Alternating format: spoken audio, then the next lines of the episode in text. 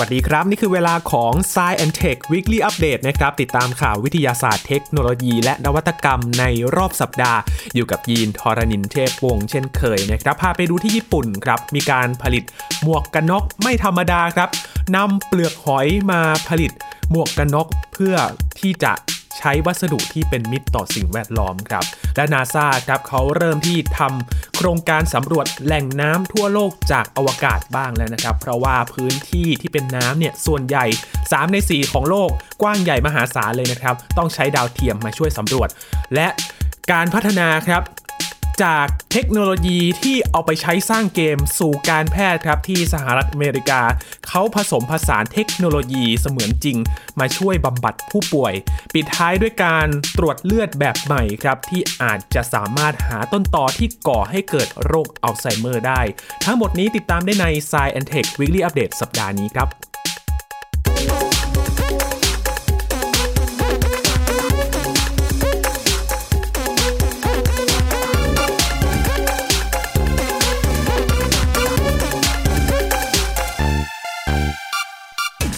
พูดถึงเทรนด์การที่จะทำให้ทุกอย่างเป็นมิตรต่อสิ่งแวดล้อมเนี่ยกำลังได้รับความนิยมมากขึ้นนะครับ โดยเฉพาะเรื่องของพลังงานทางเลือกที่เราจะเห็นว่ารถยนต์ไฟฟ้าเริ่มที่จะตีตลาดมากขึ้น รวมถึงในประเทศไทยเอง มีแบรนด์รถยนต์หลายยี่ห้อเลยนะครับ เริ่มที่จะเปิดศูนย์บริการแล้วก็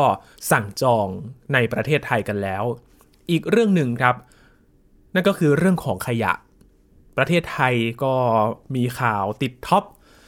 ประเทศที่มีขยะพลาสติกในทะเลมากที่สุดในโลกนะครับท็อป 10 เลย แต่ว่าแนวทางที่เราเห็นกันก็เริ่มที่จะขยับขยื่นกันมากขึ้น ตัวเลขอันดับก็เริ่มลดลงมาอย่างเห็นได้ชัดนะครับ มาดูตัวอย่างที่ญี่ปุ่นกันครับเขานำวัสดุที่เป็นขยะเป็นกองขยะเลยนะครับ นำมาพัฒนาเป็นวัสดุมาทำหมวกกันน็อกกัน สิ่งนั้นคือเปลือกหอยครับคุณผู้ฟัง ถ้าพาไปดูที่ญี่ปุ่น เขามีนโยบายยุติการส่งออกเปลือกหอยไปยังประเทศอื่นๆ เพื่อทำการรีไซเคิลมาตั้งแต่ปี 2021 แล้วนะครับ พอยุตินโยบายนี้ กลายเป็นว่าไม่ได้ส่งออกออกไปมีเปลือกหอยตกค้างหลงเหลืออยู่โดยเฉพาะที่หมู่บ้านฟารูฟุสึเนี่ย มากถึง 40,000 ตันต่อปีเลยครับคุณผู้ฟัง ส่วนใหญ่ก็เป็นขยะที่เกิดจากอุตสาหกรรมอาหารทะเลนี่แหละครับ โดยเปลือกหอยเนี่ยเป็นเปลือกหอยเชลล์นะครับ ถูกทิ้งไว้สูงเป็นภูเขาเลยครับ และถ้าหากว่าทิ้งให้เปลือกหอยเหล่านี้ ทิ้งไว้ทับถมเป็นเวลานานๆ มันก็จะส่งผลเสียต่อคุณภาพของดิน แล้วก็ระบบนิเวศด้วย ทางบริษัทสตาร์ทอัพในญี่ปุ่นครับก็เลยปิ๊งไอเดียขึ้นมา เขาจะเปลี่ยนเปลือกหอยนี่แหละ ให้เป็นหมวกกันน็อกครับ คุณผู้ฟังนึกภาพว่าถ้าเราจะเอาเปลือกหอยไปทำหมวกกันน็อกเนี่ยมันจะมีวิธีการไหนกันบ้างนะครับ มาดูกัน เพราะเขาบอกว่า ถ้าเอาเปลือกหอยนี้เนี่ยมาทำเป็นหมวกกันน็อก มันจะได้หมวกกันน็อกที่มีน้ำหนักเบา แต่ก็ใช้งานได้จริงด้วยนะครับ แถมยังเป็นมิตรต่อสิ่งแวดล้อมด้วย เจ้าหมวกกันน็อกจากเปลือกหอยนี้มีชื่อว่าโฮตาเมตครับ มีน้ำหนักประมาณ 400 กรัมเท่านั้น โดยกระบวนการผลิตเริ่มจากการนำเปลือกหอยเชลนะครับ ไปต้มในน้ำเดือด แล้วก็ทำการฆ่าเชื้อด้วยวิธีการสเตอร์เรลทีละชิ้นเลยนะครับ ก่อนที่จะนำไปบดเป็นผง แล้วก็อัดเป็นเม็ดเล็กๆ จากนั้นก็เอาไปขึ้นรูปทำเป็นหมวกกันน็อกครับ แล้วก็สร้างความสวยงามทำเป็นลวดลายที่เรียนแบบเปลือกหอยอีกทีหนึ่งด้วยครับ แต่ว่าเปลือกหอยเชลล์มันเป็นวัสดุที่แม้จะแข็งแรงแต่ก็แตกหักง่ายเหมือนกันนะครับ จึงไม่เหมาะจะมาใช้เป็นวัสดุที่ทำจากเปลือกหอยล้วนๆสำหรับขึ้นรูปเป็นหมวกกันน็อกก็เลยจำเป็นจะต้องเพิ่มวัสดุที่เป็นพลาสติกที่เป็นมิตรต่อสิ่งแวดล้อม เข้าไปผสมด้วยนะครับเพื่อที่จะสร้างคุณสมบัติที่ทนทานแล้วก็มีน้ำหนักเบาให้กับหมวกกันน็อกตัวนี้ครับสำหรับหมวกกันน็อกที่ทำจากเปลือกหอยเชลล์ที่ญี่ปุ่นนี้นะครับ เป็นมิตรต่อสิ่งแวดล้อม แข็งแรงทนทาน แล้วก็มีน้ำหนักเบาด้วย สามารถใช้งานได้จริงในชีวิตประจำวันครับ เหมาะกับการใส่ไปเพื่อปั่นจักรยาน ขี่รถมอเตอร์ไซค์ รวมไปถึงใช้งานในพื้นที่เสี่ยงนะครับ อย่างเช่น ไปตรวจงานในไซต์ก่อสร้าง รวมถึงยังป้องกันภัยพิบัติด้วย แล้วยังมีดีไซน์ที่สวยงามด้วยนะครับ ซึ่งทางผู้ผลิตเขาก็มีแผนที่จัดจำหน่ายภายในปีนี้ด้วยนะครับ รอดูกันครับ เผื่อจะได้นำมาใช้ในบ้านเรากันบ้างนะครับ ตอนนี้ที่ญี่ปุ่นเขานำเปลือกหอย มาขึ้นรูปเป็นหมวกกันน็อกกันแล้วครับ ถือว่าเป็นอีกแนวทางหนึ่งนะครับ ที่จะเป็นมิตรต่อสิ่งแวดล้อม ลดปริมาณขยะที่ตกค้าง แล้วก็ปล่อยให้มันเป็นภัยต่อสิ่งแวดล้อมนำมาใช้ให้เป็นประโยชน์มาหมุนเวียนอยู่ในวงจรนะครับ เรียกว่า เศรษฐกิจสีเขียวก็ว่าได้นะครับ ที่จะนำวัสดุที่มันปลอดภัยด้วยนะครับ แล้วก็ทนทานนำมาใช้แถมยังหมุนเวียนใน สังคมในการใช้งานด้วยนะครับต่อกันที่ภารกิจของนาซากันบ้างครับ มีหลายภารกิจเลยนะครับ ในปีนี้ที่น่าติดตาม และอีกหนึ่งภารกิจก็น่าสนใจเหมือนกันครับ กับการส่งดาวเทียม เพื่อที่จะไปสำรวจแหล่งน้ำทั่วโลกจากอวกาศครับ พูดถึงโลกของเรามีพื้นที่ที่เป็นน้ำเนี่ยถึง 70%ของโลกเลยนะครับ หรือว่า 3 ใน 4 พื้นมหาสมุทรอันกว้างใหญ่แบบนี้เนี่ย ยากต่อการเข้าถึงเหมือนกันนะครับ ก็เลยมีโครงการที่ส่งดาวเทียม ขึ้นสู่อวกาศไปสำรวจ แหล่งน้ำที่อยู่รอบโลกเป็นครั้งแรกเลยนะครับ เป็นโครงการที่นำโดยนาซานะครับ ร่วมกับหน่วยงานอีกหลายประเทศเลย ล่าสุดได้ส่งดาวเทียมขึ้นจากพื้นที่ทางตอนใต้ของรัฐแคลิฟอร์เนียนะครับ ถือว่าเป็นโครงการวิทยาศาสตร์โลกครั้งสำคัญ เพื่อที่จะทำการสำรวจทั้งมหาสมุทรทะเลสาบแม่น้ำของโลกอย่างครอบคลุมเป็นครั้งแรกเลยครับดาวเทียมนี้มีชื่อว่า SWOT นะครับ SWOT ย่อมาจาก Surface Water and Ocean Topography ครับ เป็นดาวเทียมเรดาร์ขั้นสูงนะครับ ที่ออกแบบมาเพื่อให้นักวิทยาศาสตร์ ได้มองเห็นของเหลว ที่ให้ชีวิต ซึ่งครอบคลุมพื้นที่ราว 70%ของโลกอย่างที่ไม่เคยมีมาก่อนทำให้เกิดแนวคิดใหม่ขึ้นมาครับ เกี่ยวกับกลไกแล้วก็ผลที่ตามมาของการเปลี่ยนแปลงสภาพภูมิอากาศ ดาวเทียมนี้นะครับ ส่งขึ้นด้วยจรวด Falcon 9 ของบริษัท SpaceX นั่นเองนำดาวเทียม SWOT ขึ้นสู่วงโคจรจากฐานทัพอากาศแวนเดนเบิร์กของสหรัฐนะครับ ที่อยู่ห่างจากลอสแอนเจลิส ไปทางตะวันตกเฉียงเหนือประมาณ 275 กิโลเมตรครับ ถ้าทุกอย่างเป็นไปตามแผนที่วางไว้นะครับ ดาวเทียมที่มีขนาดเท่ากับรถ SUV เนี่ยจะสามารถจัดทำข้อมูลที่เป็นประโยชน์ ต่อการวิจัยได้ภายในเวลาหลายเดือนครับ ดาวเทียม SWOT นี้ใช้ เวลาพัฒนาเกือบ 20 ปีเลยนะครับ รวบรวมเทคโนโลยีไมโครเวฟเรดาร์ขั้นสูง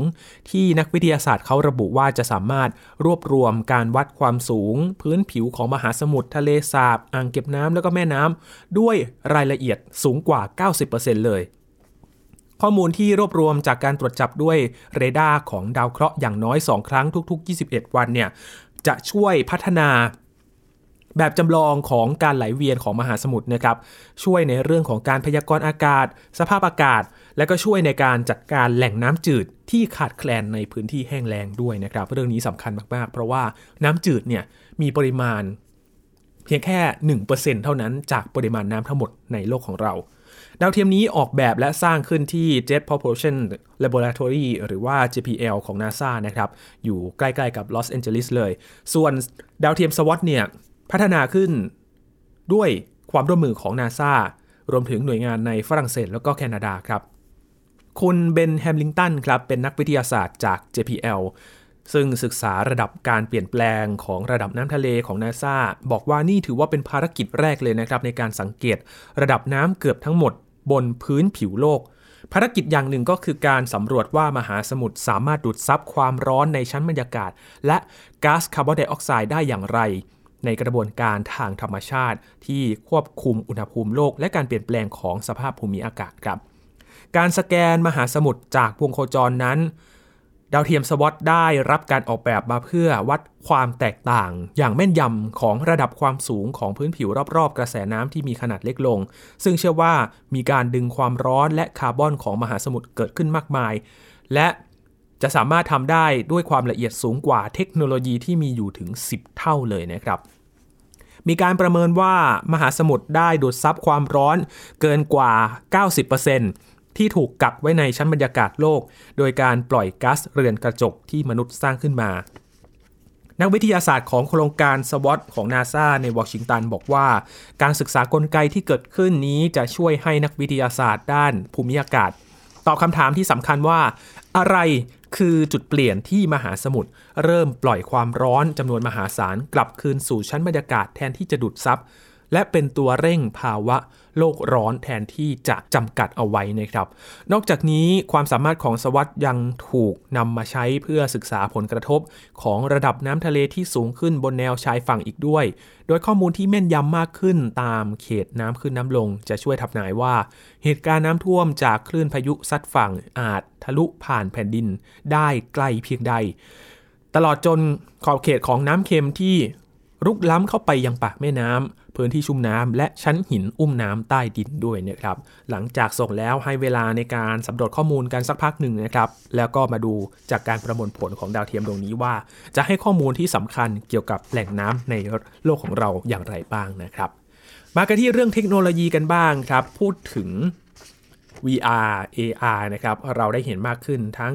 การพัฒนาอุปกรณ์ และส่วนใหญ่เราจะรู้จักในรูปแบบของเกมนะครับ แต่จะเกิดอะไรขึ้นครับ ถ้าเทคโนโลยีเหล่านี้มีการผสมผสานและเอาไปใช้ทางการแพทย์ครับ มีตัวอย่างหนึ่งที่สหรัฐอเมริกานะครับเขาผสมผสานเทคโนโลยีเสมือนจริง เอาไว้ช่วยบำบัดผู้ป่วยขึ้นครับ หน่วยงานด้านสาธารณสุขในสหรัฐนะครับเขาดึงประโยชน์ของ extended reality หรือว่า XR นะครับที่เป็นการผสมผสานระหว่างเทคโนโลยีเสมือนจริง virtual reality หรือว่า VR เทคโนโลยีเสริมจริง หรือว่า augmented reality หรือว่า AR แล้วก็เทคโนโลยีผสานโลกจริง และโลกเสมือน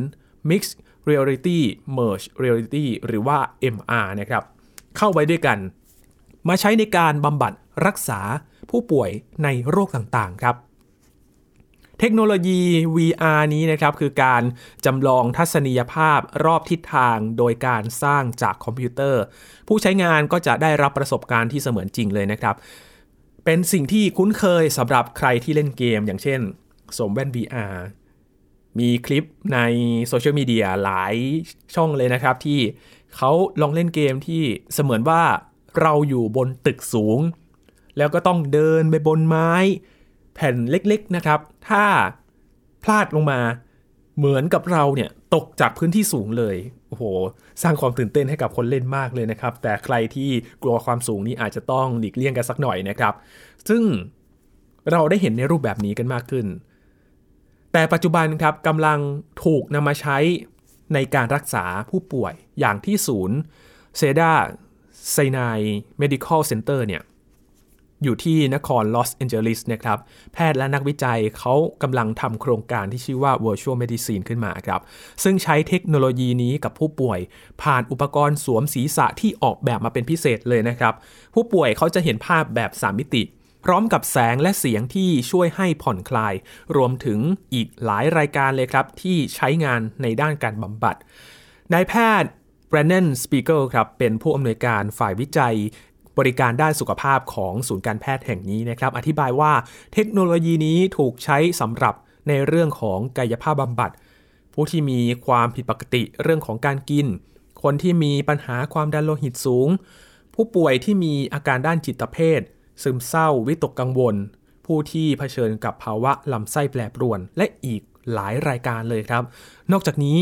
ยังพบว่าการใช้เทคโนโลยี VR เนี่ยสามารถช่วยเยียวยากลุ่มที่เคยประสบอุบัติเหตุ ผู้พักฟื้นจากการผ่าตัด ผู้ป่วยมะเร็ง แม้กระทั่งผู้หญิงที่กำลังทำการคลอดบุตรนะครับ การจำลองประสบการณ์เสมือนจริง ไม่เพียงแต่จะช่วยในการรักษาผู้ป่วยเท่านั้นนะครับ แต่ยังเป็นประโยชน์ในการฝึกหัดแพทย์และพยาบาลด้วย ในการเรียนรู้การรักษาคนไข้นะครับทางด้าน FDA หรือว่าสำนักงานคณะกรรมการอาหารและยาของสหรัฐ เขาเรียกสิ่งนี้ว่า medical extended reality ครับ หรือว่า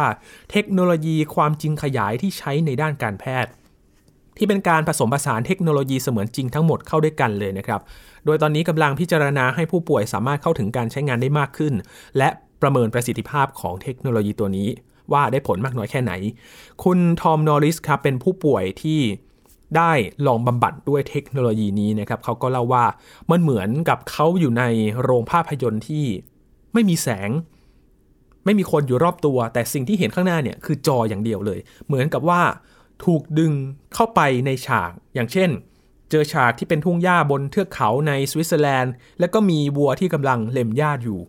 หรือว่าฉากการว่ายน้ำพร้อมกับโลมา หรือว่ายร่วมกับวานสีฟ้าตัวใหญ่ ๆ นี่คือภาพที่คุณนอริสเห็นนะครับ นอกจากนี้เขายังบอกว่า เทคโนโลยีนี้เนี่ยช่วยให้เขาจัดการความเจ็บปวดที่เผชิญมาเป็นความเจ็บปวดเรื้อรัง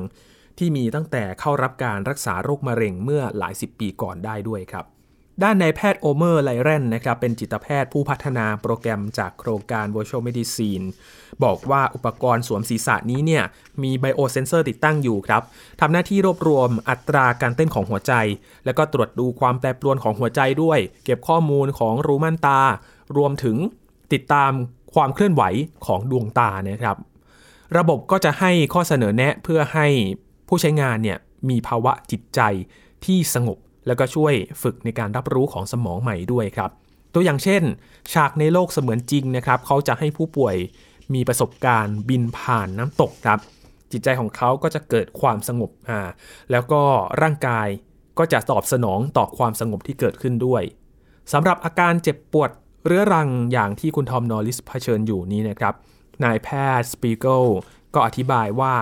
ความเจ็บปวดอาจจะฝังอยู่ที่สมอง พอๆกับที่เกิดขึ้นในเชิงกายภาพ สิ่งที่อาจจะเกิดขึ้นก็คือ เนื้อเยื่อของร่างกายเนี่ย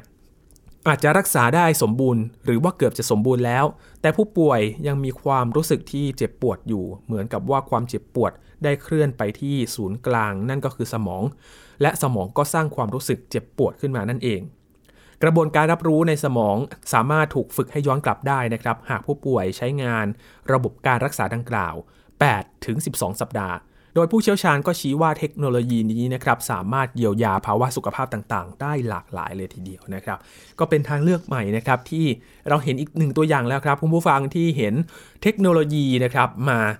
ผสานการทำงานกับการแพทย์มาช่วยรักษาคนไข้นะครับ สร้างความตื่นเต้นอย่างมากเลยนะครับ ประสบการณ์การรักษาที่เสมือนจริงด้วยเทคโนโลยีในการสวมอย่างแว่น VR นะครับที่เอามาสวมศีรษะ แล้วก็ดูนะครับจำลองเหตุการณ์ที่เกิดขึ้น ไม่น่าเชื่อว่าจะช่วยบรรเทาอาการต่างๆ ได้ด้วยนะครับรอดูกันครับ ถ้ามีตัวอย่างในการรักษามากขึ้น การรักษาแบบนี้ก็จะแพร่หลายไปทั่วโลกเลยครับ ยังอยู่กันที่การแพทย์นะครับ พาไปดู วิธีการอีกวิธีการหนึ่งที่นักวิจัยจากมหาวิทยาลัยวอชิงตันครับเขาได้คิดค้นขึ้นมา นั่นก็คือระบบการตรวจเลือดรูปแบบใหม่นะครับ ที่อาจจะสามารถหาต้นตอที่ก่อให้เกิดโรคอัลไซเมอร์ได้ ก่อนที่ผู้ป่วยจะแสดงอาการหลงลืมมานานหลายปี ซึ่งจะช่วยให้ผู้ป่วยเข้ารับการดูแลที่เหมาะสมได้อย่างทันท่วงทีด้วยนะครับ นักวิจัยที่มหาวิทยาลัยวอชิงตันนะครับเขา ศึกษาแล้วก็สร้างระบบตรวจเลือดขึ้นมาในรูปแบบนี้นะครับเพื่อหาต้นต่อของโมเลกุลในกระแสเลือด ที่ส่งผลให้โปรตีนในสมองที่พับไปพับมาแล้วก็เกาะตัวกันอย่างผิดรูปร่าง ซึ่งก่อให้เกิดโครงสร้างที่เรียกว่าแอมิลอยบีตาพลักครับ เป็นสัญญาณที่ชัดเจนของโรคอัลไซเมอร์ แต่กระบวนการที่ amyloid beta plaque เนี่ยก่อให้เกิดการเสื่อมถอยของการทำงานในสมองนั้น มันก็ยังคงเป็นปริศนาอยู่ครับคุณผู้ฟัง เพราะเท่าที่เรารู้โครงสร้างของโปรตีนที่แปลกนี้นะครับ ส่งผลให้เซลล์ประสาททำงานผิดพลาด ก่อนที่จะตายจากไปในที่สุด ซึ่งมีเพียงผู้ป่วยโรคอัลไซเมอร์จำนวนหนึ่งใน 3 เท่านั้น ที่มีการตรวจพบ amyloid beta plaque นี้ และในบางกรณีที่มีการตรวจพบในคนธรรมดาที่ไม่ได้เป็นอัลไซเมอร์ก็มีอีกด้วย แล้วมันคือสาเหตุที่ ทำให้เกิดโรคอัลไซเมอร์จริง ๆ หรือเปล่านะครับ นักวิทยาศาสตร์ก็เลยตั้งสมมติฐานใหม่ขึ้นมาครับว่า สาเหตุของโรคอัลไซเมอร์นั้น อาจจะมาจากสารต้นกำเนิดของ amyloid beta plaque อีกทีหนึ่งที่ตอนนี้ยังตรวจยังไม่พบครับ ซึ่งกำลังมีการศึกษาวิจัยเพิ่มเติมเรื่องนี้กันอยู่ด้วย ขณะเดียวกันเองนักวิจัยจากมหาวิทยาลัยวอชิงตัน ก็สามารถคิดค้นสารละลายตัวหนึ่งครับ ที่มีชื่อเรียกว่า SOBA เพื่อที่จะใช้ในการแยกแยะ amyloid beta plaque นี้นะครับ ที่ก่อให้เกิดโรคอัลไซเมอร์ที่อยู่ในคนปกติได้ ผ่านการตรวจพลาสมาที่มีอยู่ในเลือดครับ และจากผลการทดลอง SOBA จากอาสาสมัคร 310 คนนะครับ ก็พบว่าในเวลาต่อมามีอาสาสมัครจำนวน 10 คนครับ ที่ป่วยเป็นโรคอัลไซเมอร์จาก 11 คนที่นักวิจัยคาดการณ์ไว้ครับ และในปัจจุบันเองนะครับ การหาโรคอัลไซเมอร์นั้น มักจะใช้ในการตรวจของการสืบทอดทางพันธุกรรมเป็นหลักนะครับ หากวิธีการนี้นะครับที่จะตรวจโรคอัลไซเมอร์ด้วยสาร SOBA ดำเนินไปได้ด้วยดีครับ การตรวจหาอัลไซเมอร์ที่แม่นยำก็คงเป็นเรื่องที่ไม่ไกลเกินเอื้อมอีกต่อไปนะครับ เพื่อที่จะเข้ารับการรักษาอย่างทันท่วงทีนั่นเองนะครับ นี่ก็เป็นอีกความก้าวหน้าหนึ่งครับของเทคโนโลยีในการแพทย์นะครับ ปิดท้ายวันนี้ครับพามาดูการค้นพบ สัตว์และพืชชนิดใหม่ในปี 2022 ที่ผ่านมานะครับ โลกนี้กว้างใหญ่เหลือเกินครับ ยังมีสิ่งมีชีวิตที่ซ่อนอยู่มากมาย รวมถึงสัตว์ดึกดำบรรที่ตายจากไปแล้ว ยังมีหลักฐานที่ค้นพบว่า ยังมีสิ่งมีชีวิตพันนี้ที่เคยเกิดขึ้นบนโลกด้วยนะครับ ทีมนักวิทยาศาสตร์ จากพิพิธภัณฑ์ประวัติศาสตร์ธรรมชาติในกรุงลอนดอนของอังกฤษนะครับเขาเปิดเผยสัตว์และพืชชนิดใหม่กว่า 351 ชนิดเลยครับที่มีการค้นพบในปี 2022โดยสิ่งมีชีวิตชนิดใหม่ที่มีการค้นพบในรอบปีที่ผ่านมาเนี่ยมีตั้งแต่กบจิ๋วขนาดเล็ก เล็กขนาดไหน 8มิลิเมตรครับคุณผู้ฟังครับ ยังไม่ถึง 1 เซนเลย จนถึงมแมลงกิ่งไม้ชนิดพันธุ์ใหม่ถึง 19 ชนิดด้วยกัน นอกจากนี้ยังมีสัตว์โลกดึกดำบรรอย่างเช่นไดโนเสาร์ชนิดพันธุ์ใหม่ 3 ชนิดนะครับ แล้วก็มีการค้นพบกิ้งก่าอายุเก่าแก่ที่สุด เท่าที่มีการค้นพบมาด้วยผู้เชี่ยวชาญเขาหวังว่าการตั้งชื่อทางวิทยาศาสตร์ให้สิ่งมีชีวิตเหล่านี้นะครับ ก็จะช่วยให้พวกมันได้รับการคุ้มครองที่ดีขึ้นในอนาคตด้วยครับ และสัตว์ส่วนใหญ่บนโลกที่มีนี้นะครับ เป็นสัตว์ที่ไม่มีกระดูกสันหลังเป็นส่วนใหญ่ จึงไม่น่าแปลกใจเลยนะครับ ที่สัตว์ชนิดใหม่ที่นักวิทยาศาสตร์ค้นพบ ในปีที่ผ่านมาอยู่ในกลุ่มนี้ครับ อย่างเช่นด้วงหรือว่ามาแมลงปีกแข็ง พบอยู่ที่ 84 ชนิดด้วยกัน ผีเสื้อกลางคืน ค้นพบพันธุ์ใหม่อยู่ที่ 34 ชนิดนะครับนอนตัวแบน 13 ชนิด แล้วก็มแมลงผู้อีก 2 ชนิดครับ แต่สัตว์กลุ่มใหญ่ที่มีการค้นพบมากที่สุดนะครับ ก็คือตัวต่อ ซึ่งค้นพบชนิดพันธุ์ใหม่ถึง 85 ชนิดเลย หนึ่งในนั้นก็คือตัวต่อขนาดจิ๋วครับ ที่นักวิทยาศาสตร์บรรยายว่ามีความงดงาม เพราะว่ามันมีปีกราวกับขนนกด้วย ซึ่งจัดอยู่ในกลุ่มมแมลงขนาดเล็กที่สุดในโลกด้วยนะครับ ส่วนสัตว์ที่มีกระดูกสันหลังชนิดใหม่ที่มีการค้นพบครั้งแรกในรอบปีที่ผ่านมา ก็มีทั้งตุ๊กแกชนิดใหม่ครับอยู่ที่หมู่เกาะเซเชล ปลา 3 ชนิด แล้วก็กบอีก 7 ชนิด รวมทั้งกบจิ๋วขนาด 8มิลลิเมตรอย่างที่ได้รายงานไปด้วยนะครับ นอกจากนี้ยังมีการค้นพบฟอสซิลยุคดึกดำบรรพ์ที่นักวิทยาศาสตร์ไม่เคยพบเห็นมาก่อนเลยครับ 3 ชนิดด้วยกัน โดย 2 ใน3เนี่ยเป็นไดโนเสาร์หุ้มเกราะอยู่ที่ประเทศจีนนะครับ รวมถึง ไดโนเสาร์กินพืชที่เรียกว่าสเตโกซอรัสด้วย ส่วนอีกชนิดครับที่มีการรายงานนะครับเป็นไดโนเสาร์กินเนื้อ ที่มีแขนขนาดเล็กครับ อายุเก่าแก่ถึง 70 ล้านปี ค้นพบทางภาคเหนือของอาร์เจนตินาครับ ซึ่งนักวิทยาศาสตร์เขาชี้ว่า การค้นพบครั้งนี้เนี่ยช่วยให้ทำความเข้าใจว่าพื้นที่บริเวณนี้ของโลก มีปฏิกิริยาอย่างไร หลังถูกอุกกาบาตพุ่งชนจนทำลายเผ่าพันธุ์ไดโนเสาร์ในช่วงเวลานั้นนะครับ นอกจากไดโนเสาร์แล้วในปี 2022 ครับ ยังมีการค้นพบฟอสซิลกิ้งก่าอายุ 200 ล้านปีครับคุณผู้ฟังที่ซุกซ่อนอยู่ในคลังเก็บวัตถุของพิพิธภัณฑ์ และจากการศึกษาอย่างละเอียดก็พบว่ากิ้งก่าชนิดนี้ไม่เพียงแต่จะเป็นชนิดพันธุ์ใหม่ที่ไม่เคยมีการบันทึกมาเท่านั้นนะครับ แต่ยังเป็นกิ้งก่าที่เก่าแก่ที่สุดที่นักวิทยาศาสตร์เคยค้นพบมาด้วยนะครับ นี่แหละครับ โลกของเรายังมีอะไรที่น่าค้นหากันอีกเยอะนะครับ แน่นอนว่าปี 2023 นักวิทยาศาสตร์ก็ยังคงค้นหาอยู่ครับว่า ยังมีสิ่งมีชีวิตอะไรที่เรายังไม่เคยพบเห็นมาก่อน เพื่อบันทึกไว้สำหรับการคุ้มครองที่ดีขึ้นในอนาคตนะครับ แล้วก็อาจจะช่วยขยายพันธุ์ให้อยู่บนโลกนี้ให้นานที่สุด เท่าที่จะทำได้ด้วยนะครับ ทั้งหมดนี้คือข่าวที่เรานำมาฝากกันใน Science Tech Weekly Update สัปดาห์นี้ครับ คุณผู้ฟังติดตามรายการของเรากันได้ที่ www.thaipbspodcast.com นะครับ รวมถึงพอดแคสต์ช่องทางต่างๆ ที่คุณกำลังรับฟังเราอยู่ครับ ติดตามเรื่องวิทยาศาสตร์เทคโนโลยี และนวัตกรรมกับเราได้ที่นี่ทุกที่ทุกเวลากับไทย PBS Podcast นะครับ ช่วงนี้ยีนทอรนินเทพวงศ์ขอบพระคุณสำหรับการติดตามรับฟังครับ ลาไปแล้วครับ สวัสดีครับ